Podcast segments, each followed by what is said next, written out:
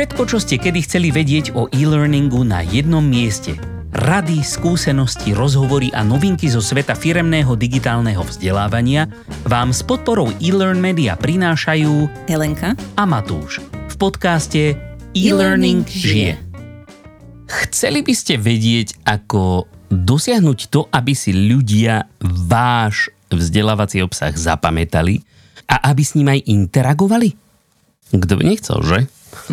Ostatne.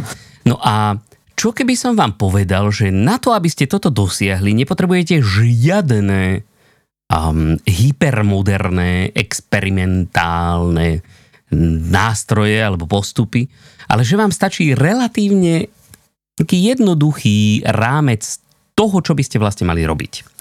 Niekto by dokonca mohol povedať, že tento rámec je predsa common sense, hej? Ale to je presne ten problém s vecami, ktoré práve považujeme za takýto ten zdravý sedliacky rozum. Že keď o nich počúvame, tak je nám to nad slnko jasné, však predsa jasné, že je to tak. Ale keď potom príde nalámanie chleba, tak si za toho paroma nespomenieme na nič a len si tak zbytočne lámeme hlavu nad tým, ako to vlastne bolo. I preto sme sa dnes rozhodli pozrieť sa na to, ako si za vás a za nás všetkých polámal hlavu istý pán Richard Mayer. On si tu hlavu lámal práve preto, aby sme to mali všetko pekne pokope na jednom miestečku a mohli sa k tomu jednoducho kedykoľvek vrátiť a osviežiť si ten náš sedliacky zatuchnutý rozum. No a preto sa dnes budeme baviť o Mayerových princípoch multimediálneho vzdelávania. Tieto princípy vám poslúžia rovnako dobre, či už vytvárate školenia, alebo školiace videá, alebo e-learningové kurzy, alebo aj prezentácie v PowerPointe. Áno, aj keď chcete prezentovať na konferencii, aj tam sa vám to brutálne zíde. A verte mi, videl som je mnoho, že by sa to mnohým veru zišlo. Nuž, tak teda poďme na to bez zbytočného otáľania. Možno si len na začiatku povedzme dve veci. A to, že dnes budem hovoriť prevažne ja, pretože Elenka mala dovolenku, tak sme jej zaslúžene dovolili nerobiť si nejakú rozsiahlu prípravu, ale určite na niečo zareaguje, pretože nedokáže žiť bez toho. Čo je dobre. K všetkému, čo povedať. A ešte druhá vec je, že čo to vlastne to multimediálne vzdelávanie je.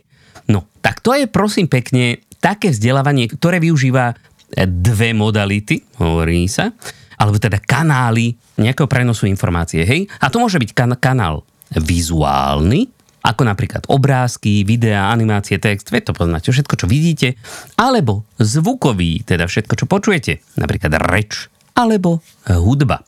Ono, niekto by mohol namietať, že text a reč by mohli patriť do samostatného kanála, takzvaného rečového, pretože predsa len reč spracúva náš mozog inak ako ostatné zvuky a tiež text spracovávame inak ako napríklad obrázky.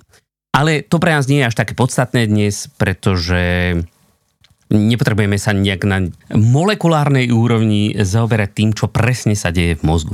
Ale podstatné je to, že istý pán Richard Mayer, ktorý je profesor psychológie na University of California v Santa Barbare a venuje sa ako výskumník predovšetkým psychológii vzdelávania, čo pre nás zaujímavé, napísal v roku 2001 knížku Multimedia Learning, alebo teda multimediálne učenie sa. My hovoríme vzdelávanie, ale správne je to učenie sa, keď je to learning. A v tejto knižke pre nás krásne zhrnul práve tých 12 princípov multimediálneho vzdelávania a tieto princípy nadväzujú v podstate na teóriu kognitívnej záťaže, o ktorej sme sa tu už bavili, hej, alebo ako sa u nás na dedine hovorí Cognitive Load Theory od Johna Swellera. V podstate tie princípy fungujú ako také pomôcky pre to, čo by sme mali robiť, aby sme správne manažovali tú vnútornú záťaž, tú, ktorá tam je, bez ohľadu na to, či sa vám to páči alebo nie, záleží čisto od komplexity tej informácie. aby sme optimalizovali tú záťaž, ktorú chceme, hej, tú takzvanú relevantnú alebo germane load. A samozrejme, aby sme minimalizovali tú vonkajšiu záťaž, ktorú nechceme, pretože tá odvádza našu pozornosť od toho, čo by sme sa mali naučiť. Nuža, my vám tu dnes tieto princípy stručne predstavíme, alebo teda hlavne ja vám ich predstavím. A dúfam preto, že máte pripravené svoje poznámkové bločky a zastrúhané ceruštičky. Máte? Dobre, tak ideme na to. Len taký malá poznámka na okraj. Poradie, v akom tieto princípy predstavím, nie je podstatné. Hej? A tiež nie je podstatné to, či použijete len jeden alebo všetky naraz. Záleží to na vašom konkrétnom projekte, na cieľovke a tak ďalej a tak ďalej. No, poďme na to. Prvý princíp, princíp koherencie, alebo súvislosti. A podľa tohto princípu sa ľudia najlepšie učia vtedy, keď ich netrápime informáciami, ktoré priamo nesúvisia s tým, čo sa majú naučiť. A tieto informácie jednoducho do nášho vzdelávania nezahrnieme. Takže podľa tohto princípu práca je taká, že sa jednoducho zbavíme všetkého, čo nie je podstatné, pre dosiahnutie toho nášho vzdelávacieho cieľa, ktorý sme si určite všetci na začiatku vytýčili. No. A ak si ešte... Počkaj, že sa nadýchuješ. Ak je niečo, čím sme si nie istí, či to je podstatné alebo nie, zbavte sa toho tiež. Pre istotu. Hej? A tu si môžeme použiť napríklad otázky, že ja neviem, keď sa pozeráme na to, čo sme si pripravili, je tento obrázok nutný, alebo je dobrý, neexistuje nejaký jednoduchší, je táto veta jasná, nedalo by sa to napísať nejak kratšie, možno jasnejšie. Skrátka, čím kratšie a jednoduchšie, tým lepšie. A teraz sa môžem nadýchnuť? Jasne, že to až tak počuť. V podstate my sa podľa tohto snažíme väčšinou veci robiť, aj keď si zoberieme action mapping, o ktorom sme už veľakrát rozprávali. A čo sa týka tých slov, ako vynechať zbytočné slova, je určite fajn. Na druhej strane sa mi zdá, že to bolo zrovna v epizóde o kognitívnej záťaži, kde sme sa bavili o tom, že niekedy, keď ľuďom pridáme tie nepotrebné informácie, akože nie úplne nesúvisiace, ale ako keby niečo navyše, ako nejaký fun fact alebo niečo také, že niekedy to tým ľuďom pomáha lepšie si tú informáciu zapamätať. Tak to sú ako keby dve také trocha odporujúce si veci a neviem, ako to potom aplikovať. Áno, ale potom je to fun fact, ktorý má ten účinok. To znamená, že je dôležitý pre dosiahnutie tvojho cieľa.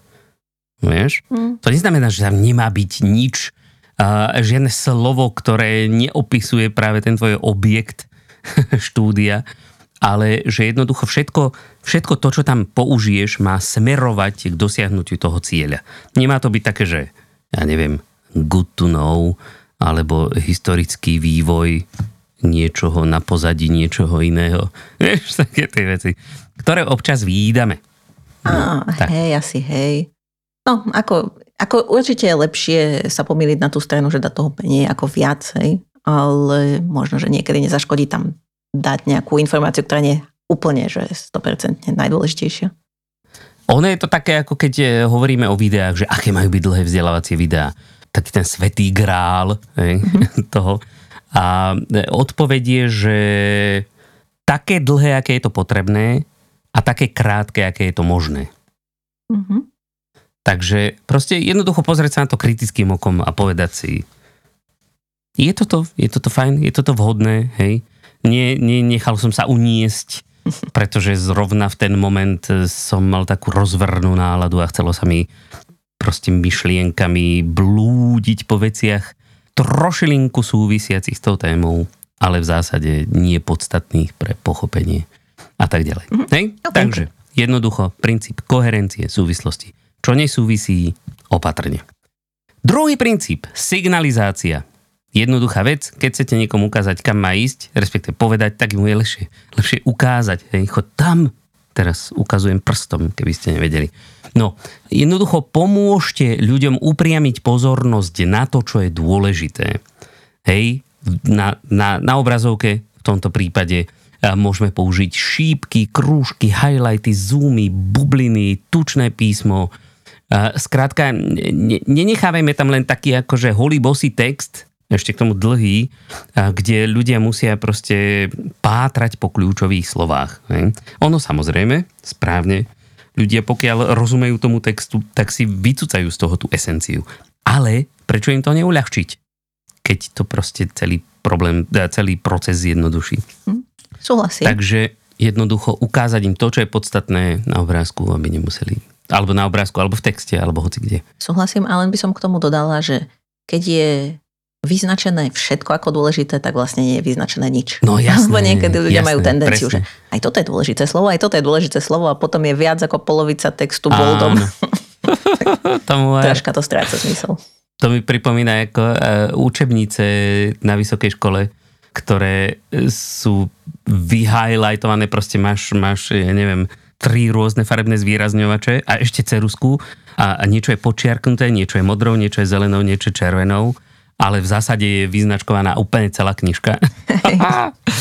Takže potom fakt nevieš, čo sa máš učiť. Tak toto nie, prosím pekne. Teoreticky to slúži ako kompliment tým, čo písali tú knihu, že všetko je dôležité. Áno.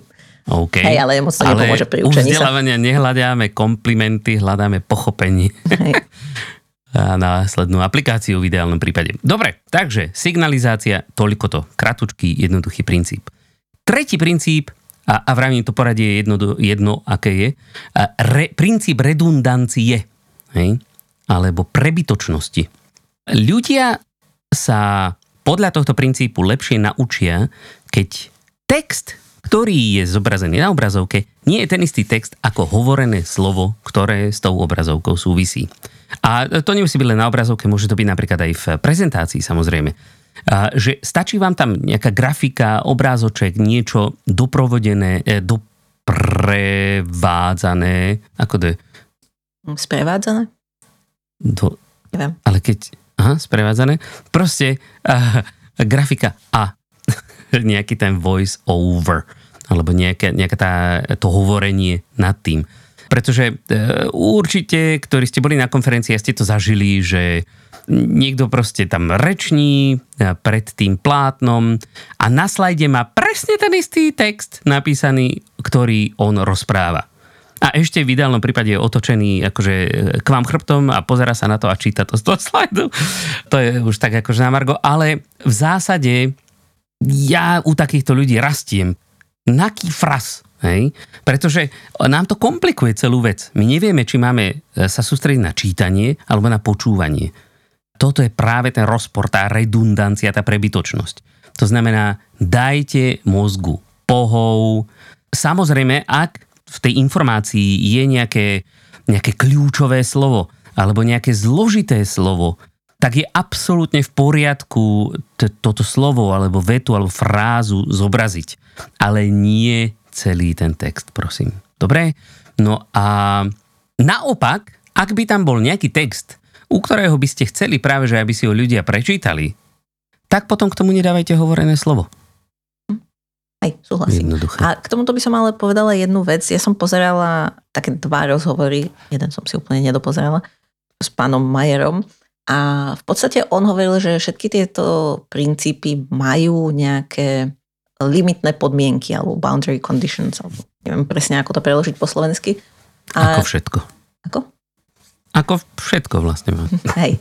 A špecificky v tom druhom rozhovore, ktorý bol robený celkom nedávno, sa ho pýtali na prístupnosť, akože accessibility. A že zrovna v tomto prípade ten ako keby redundancy principle, alebo princíp redundancie, nie je úplne aplikovateľný, ak chceš teda do toho zahrnúť, že áno, niektorí ľudia nepočujú, no tak im to tam napíšeš ten text. Ale v podstate aj on hovoril, že vždycky to treba nastaviť na to publikum, ktoré má, že treba to zobrať do úvahy, ale pre ľudí, ktorí nemajú s týmto problémy, tak naozaj mixovanie tých kanálov nie je v takom, že im hovoríme to isté, nie je najlepšie na spracovanie tej informácie. Uh-huh. Súhlasím. Presne, treba veľmi poznať svoju cieľovú skupinu, treba poznať aj ten projekt, proste vždy to záleží od toho, čo presne robíte a pre koho a čo tým chcete dosiahnuť. Hej. Toto sú len princípy, že keď už sa do toho vrhnete do nejakého multimediálneho obsahu, tak si dávajte pozor na niektoré veci. pretože sa vám môžu vypomstiť a nemusia viesť práve k zlepšeniu, dosiahnutiu tých vašich cieľov. Ono je fajn, asi tieto princípy sú aj dobré v tom, že človek si môže ako keby odargumentovať, že či to, čo robí, naozaj má zmysel. Že nerobíme to preto, že potrebujeme mať voiceover v kurse, tak tam dáme voiceover, ktorý hovorí to isté, čo je napísané, ale spýtame sa, ok, dáva to zmysel, naučia sa to takto ľudia, že tie princípy ti to dokážu tak trocha odfiltrovať veci, ktoré robíš len preto, že si vždy tak robil, alebo si myslíš, že by tak mali byť, no. Presne. Preto vravím o tom, že tieto common sense veci sú často common sense, keď ich počujeme. Uh-huh. Ale keď ich potrebujeme aplikovať, tak nás to nenapadne. Uh-huh. A to je problém. A preto je dobré mať takýto zoznamček, maličký, kratučký, pred sebou a povedať si, aha, vlastne, toto by som nemusel urobiť takto. Dobre, tak teraz ďalšie dva princípy sa budú týkať tzv. Spojitosti, alebo v originále contiguity. A prvý princíp je princíp priestorovej spojitosti. A tu ide o to, že vlastne ako ďaleko je, povedzme, text od toho, čo vlastne opisuje. Ak je to text vysvetľujúci nejaký obrázok. Napríklad, ja neviem, máte obrázok ľudského tela v nejakej anatómii, v učebnici anatómie a na ňom máte proste nejaké bodky alebo číselka a niekde inde máte potom na druhej stránke nejakú legendu, že číslo 1 je, ja neviem, pečeň, číslo 2 je noha a podobne. Hej, no proste akože musíte chodiť hore dole proste a nie je to úplne príjemné, odvádza to pozornosť, proste sťažuje to celkovo tak tú jednoduchosť, tú prehľadnosť tej veci. Takže ideálne urobiť to tak, aby sa vám tie popisky vošli čo najbližšie k tomu obrázku. Hej, môže tam byť taká tá čiaročka, že toto je tam. A proste, aby tie popisky boli jednoducho čo najbližšie k tomu, čo vlastne popisujú. Ideálne priamo v tom mieste.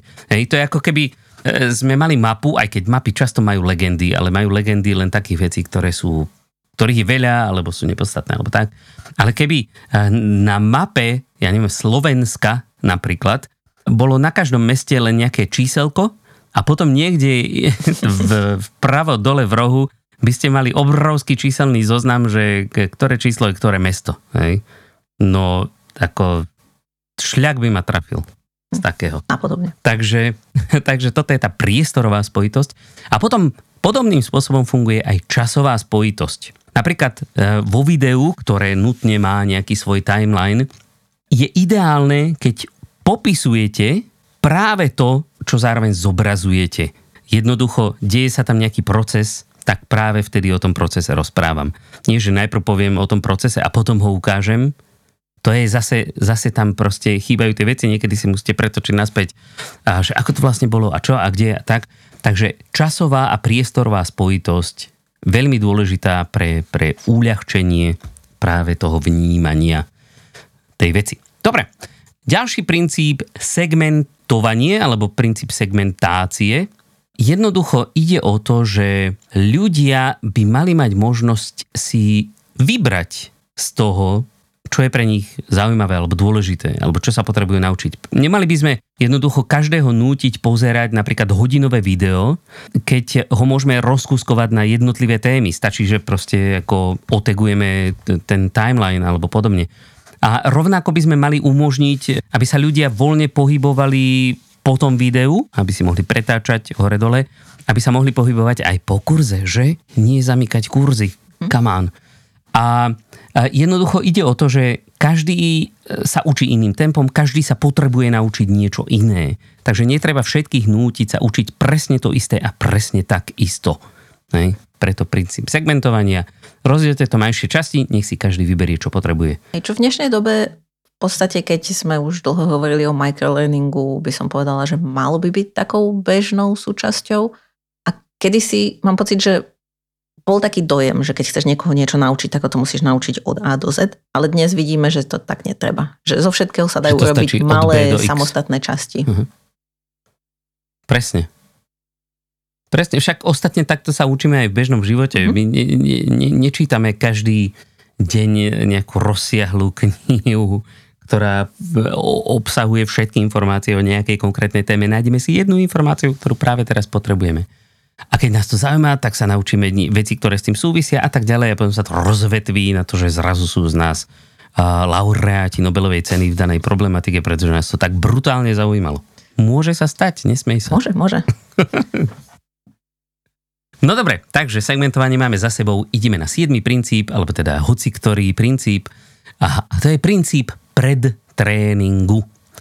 A tento princíp je pravdepodobne najmenej využívaný a pritom by mohol mnohé veci tak strašne uľahčiť. Ide o to, že predtým, ako ľudí podrobíte nejakému tréningu, najlepšie v téme, ktorá je pre nich nová, tak je dobré im dopriať aspoň nejaké zovrubné zoznámenie sa s danou témou. Hej, nejaký one-pager, alebo nejaké krátke videjko, nejaké stručné vysvetlenie, o čo približne ide. Je to vyslovene taký ten helikoptérový pohľad. Hej? Ako keď sa snažíte, proste predstavte si elevator pitch, hej? V jednej, dvoch vetách sa snažíte niekomu opísať nejakú tému. A toto vám neuveriteľne pomôže pri tom samotnom tréningu, pretože hlavne, teda ako vravím, ak je to nová téma, tak práve pochopenie tých základov je to najdôležitejšie. A ľudia, keď už to majú, stačí, že ste im to deň predtým poslali, alebo týždeň, tak už to majú niekde v sebe nejaké také akože naštrbené miestečko a práve na tento typ informácií. A keď prídu na ten tréning, tak vy máte proste o starosť menej jednoducho, pretože oni už tak nejak vedia, o čo sa bude jednať. Takže predtréning, nebojte sa to vyskúšať. Veľmi dobrá vec. Potom ešte, a to sme sa už bavili v časti, ako funguje mozog, je, že zaujímavá forma predtréningu je dať ľuďom test z danej témy. Bez toho, ešte predtým, než ich to budeme učiť. Pretože toto funguje najlepšie u tém, ktoré už ľudia tak nejak ovládajú a myslia si, že ich ovládajú perfektne a práve v tom teste zistia, že majú medzery. A potom sú oveľa vnímavejší práve na zaplňovanie tých medzier. Takže nebojte sa predtrénovávať vašich zamestnancov. Môžem vám to určite veľmi uľahčiť a hlavne aj zefektívniť daný tréning. Dobre, ďalší princíp. Princíp modality. A tu ide o to, že ak sa budeme baviť práve zás napríklad o tom videu, pretože to je také najmultimediálnejšie multimédium asi, tak ľudia sa lepšie naučia, ak majú naraz práve aj ten vnem zvukový a napríklad hovorené slovo a aj ten vizuálny, hej, teda nejakú grafiku. A nemusí to byť nutne hovorené slovo, môže to byť aj písaný text a grafika. Skrátka o to, aby tam mali aj ukázané, aj povedané, lebo takto môžu využiť práve naraz rôzne kanály vnímania tej informácie. A to je presne aj dôvod toho, prečo je video vlastne kognitívne akoby najefektívnejší spôsob, ako dostať informácie do mozgu.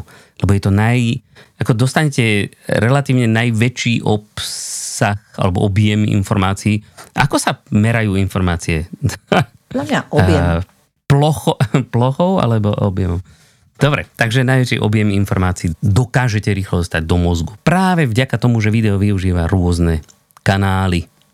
No a potom je tu princíp multimediálny a teraz, že čo? Že však celý čas sa bavíme o multimediálnych princípoch, nie? Mm-hmm. Nie, my sa bavíme o princípoch multimediálneho učenia, ale samozrejme multimediálny princíp nemôže chýbať. No a jednoducho ide o to, že ľudia sa lepšie učia vtedy, keď je text. Pozor, bavíme sa o texte, keď je doprevádzaný nejakým vizuálom. A vravím, ten text môže byť aj hovorený, aj písaný, ale keď je doprovádzaný nejakým vizuálom, ako keď je samotný text. Uh-huh. Pretože všetci čítame knižky, každý si pritom niečo predstavujeme, ale to je v pohode, keď sa bavíme o nejakej krásnej literatúre, alebo ja neviem, nejakom sci-fi a podobných žánroch. Skrátka, tam tá naša predstavivosť je naopak veľké plus. Veľké plus. Lenže, keď sa bavíme o nejakých exaktnejších témach, konkrétne o vzdelávaní, keď potrebujeme ľudí naučiť, ja neviem, používať nejaké bezpečnostné zariadenie, tak tam nechceme, aby si predstavili, ja neviem, jednorožca cválajúceho po dúhe, ale potrebujeme, aby presne vedeli, čo majú robiť. A preto je lepšie im to okrem toho textu aj tam prsknúť nejaký obrázoček. Takže toľko to je jednoducho multimediálny princíp. Ďalší princíp, jeden z mojich obľúbených princíp personalizácie. Skrátka ide o to, že sa k ľuďom správame ako k ľuďom, hej? Personám. Pretože často máme tendenciu v niektorých väčších firmách ľudí tak nejak proste považovať za také ľudské zdroje, veď to poznáte. Skrátka, keď sa s nimi rozprávame neformálne, bez komplikovaných slov, ideálne v prvej alebo druhej osobe, akože ja, ty, my, vy, tak, a samozrejme slušne, tak sú ľudia oveľa vnímavejší k čomukoľvek, čo sa im snažíme povedať. Hej, malo by to jednoducho, to školenie, ten tréning, tá prezentácia by malo vyzerať ako čo najbližšie k bežnej medziľudskej konverzácii. Žiadne kudrlinky, žiadne bullshit bingo a tak. Aj, žiadne také, že a bolo by dobre, keby, alebo všetci by mali robiť toto. Sú také, no, že človek povie, že OK, nech to všetci robia. Áno, a najlepšie používať úplne pasívny jazyk. Hej, hej. Malo by sa. Hej, hej. No. Takže tak. Dobre, ľudia sú ľudia, správajte sa tak k ním. Dobre, ďalší princíp. Princíp ľudského hlasu. Zostávame stále v takej tej ľudskej sfére toho vzdelávania. A tento princíp je obzvlášť v dnešnej dobe už dosť značne nahlodávaný veľmi takými pokročilými a na umelej inteligencii založenými text-to-speech nástrojmi. Hej? Teda napíšete nejaký textík a nejaký umelý hlas vám to povie. A je pravda, že tieto už sú na vysokej úrovni, ale oni sú na vysokej úrovni, čo sa schopnosti zrozumiteľne preniesť informáciu týka. S emóciami, ktoré sú pre ľudí extrémne dôležité, je to predsa len ešte veľmi nedokonalé. A hlavne, keď sa bavíme o slovenčine alebo češtine. Angličtina je v tomto trošku ďalej, pretože hold väčšina firiem sa sústredí primárne na angličtinu, takže tam pochopiteľne ten pokrok je trošku taký markantnejší, ale verím tomu, že to nebude trvať dlho a bude sa to razantne vyvíjať aj v našich jazykoch, takže už onedlho budeme úplne zbytoční, Elenka, čo sa podcastu týka. Ale vodken vidu. Ale takýto prihluplý smiech napríklad umelá inteligencia ešte nevie napodobiť. Takže pohode, som kľudný. No a takže jednoducho, keď chcete, aby človek mal nejaký vzťah k tomu, čo mu hovoríte, aby tomu veril, aby to prijal za svoje, tak je dobré mu to povedať ľudským hlasom. OK. Nuž a posledný princíp, napriek tomu, že nie je posledný, pretože je úplne jedno, ktorý je, tak tento princíp sa volá obrazový princíp. A hovorí o tom, že ľudia sa nemusia nevyhnutne učiť lepšie, keď je na obrazovke takzvaná hovoriaca hlava. Teda živý človek, ktorý proste sa kúka do kamery a hovorí. Respektíve je jedno, že či je to živý alebo kreslený človek. Skrátka je to nejaké akoby, že človek, ktorý na vás rozpráva, alebo nejaká postavička. No a tým ale nechcem povedať, a ani tento princíp sa to nesnaží povedať, že musíme nutne hovoriace hlavy prestať používať. Len to hovorí, že to s nimi netreba preháňať. Ako to často vidíme napríklad v múkoch, že Mňa napríklad akože múky vyslovene štvú kvôli tomuto. Chcel som povedať iné slovíčko, ale asi vieš. Podľa mňa záleží od toho, kto to ako spracuje a o čom rozpráva. Lebo keď niekto rozpráva o psychológii alebo neviem, takýchto veciach, ktoré nutne nepotrebuješ tam veľa vecí zobrazovať, tak mi nevadí, že rozpráva ten človek. Možno, alebo keď pozrieš rozhovor viacerých ľudí, tak je skôr dôležité, akým spôsobom na seba reagujú. Ale aj tak. Nejde o to, ak táto téma si pravdepodobne ešte bude vyžadovať nejaký výskum, pretože jediné, čo hovoril výskum pána Mayera, je, že hovoriace hlavy neprispievajú k lepšiemu učeniu.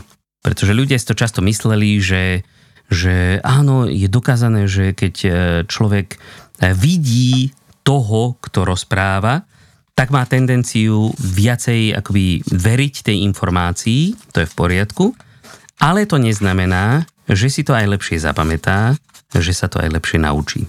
A to je pre nás podstatné práve. Takže práve preto akoby relatívne si treba dávať pozor v podstate na všetko. Všetkého dobrého veľa škodí. Aj toho dobrého, tak som chcel povedať. Takže nepreháňať to ani s hovoriacimi hlavami. Povedala by som k tomu niečo, ale ak chcem niečo povedať, musím ísť zavretú vtáka, lebo neviem, čo sa mu stalo. Nie, povedz. Že niekedy tie hovoriace hlavy, ako ja mám niekedy rada, keď sú tam ľudia, ktorí o tom niečo vedia, ale skôr mám problém s tým, keď tam niekto dáva, aby tam bol človek avatára. Áno, s avatarmi mám tak všeobecne už dlhšie problém. Vieme. Aký, tak k tomu nalinkujem článok, ktorý som kedysi dávno písala. Ale ako možno ma niekto presvedčí, že nie sú problematickí až tak veľmi, tak som... Ja mám zase problém s filmami Avatar, ale to je na úplne iný typ podcastu. No dobre. A potom ešte mám poslednú vec, tak všeobecne k týmto princípom, že keď som pozerala ten rozhovor Richardom Mayerom, tak on hovoril, že tieto princípy sú, ako keby majú väčší dopad pri ľuďoch, ktorí sa učia nové veci, alebo respektíve sa práve zoznamujú s danou témou, že pre tých, čo už sa v tom vyznajú, nie sú až také dôležité. To samozrejme neznamená, že kašlíme na tých ľudí, lebo oni sa to naučia aj tak, keď už sú experti, ale že majú oveľa väčší dopad pri tých nových učiacich sa. Uh-huh. No, tak áno, v podstate však celý čas sa bavíme o tom, že chceme, aby niekto niečo pochopil, naučil sa, zapamätal si. To znamená, že to pravdepodobne doteraz nevedel, alebo aspoň tie informácie, ktoré sa mu snažíme povedať, doteraz nevedel. Takže to už to dáva zmysel. Ale v podstate, ktoré učenie také nie je. Všetci sme noví učiaci sa v niečom. Hej, a keď už si v niečom... ako nechcem povedať, že úplne expert, ale pokročili, tak oveľa ľahšie sa ti vyzná aj v informáciách, ktoré nie sú urobené úplne najprehľadnejšie, že vieš, aj máš možno lepšiu motiváciu si to tam študovať. Áno, takže. Áno. Takže tak. Však vravím, tieto princípy nie sú žiadna mantra, ktorú si musíte opakovať, vedieť to na spamäť a vždy všetky použiť. Hej? Toto sú len také pomôcky, ktoré keď si nie ste istí, kam skonopí, tak sa na to pozrite a zamyslite sa, či by sa to nedalo nejak urobiť lepšie. Aj pomocou týchto princípov. Mm-hmm. Takže je to jedna z mnohých pomôcok, ktoré my ako vzdelávači máme k dispozícii a o ďalších sa budeme baviť určite niekedy inokedy. Takže toto je len taká jedna letná pomôcočka, aby ste si nemysleli, že sme vám nič nedali, tak sme vám dali toto. A samozrejme dáme vám to aj v podobe linkov na stránke elearnmedia.sk/podcast. Nuž a to je na dnes všetko. Takže ak ste sa dopracovali až sem, ste úplne fantastickí. Ale to vy už isto dávno viete. Takže vám to netreba do nekonečna opakovať, ale aj tak vám to opakovať budem, lebo ja som taký. Takže... hlavne nás nezabudnite sledovať na našej LinkedInovej stránke e-learning žije a dajte nám vedieť, čo by ste sa od nás radi dozvedeli, prípadne čo by ste nám vy sami radi vyrozprávali. Radi si vás pozveme, porozprávame sa s vami. Nezabudnite tiež zdieľať túto epizódku so všetkými, ktorým by sa mohli tieto informácie hodiť. Nuž a my sa už teraz tešíme na stretnutie s vami opäť o 2 týždne. Do tej doby sa majte krásne. Majte sa. Pa!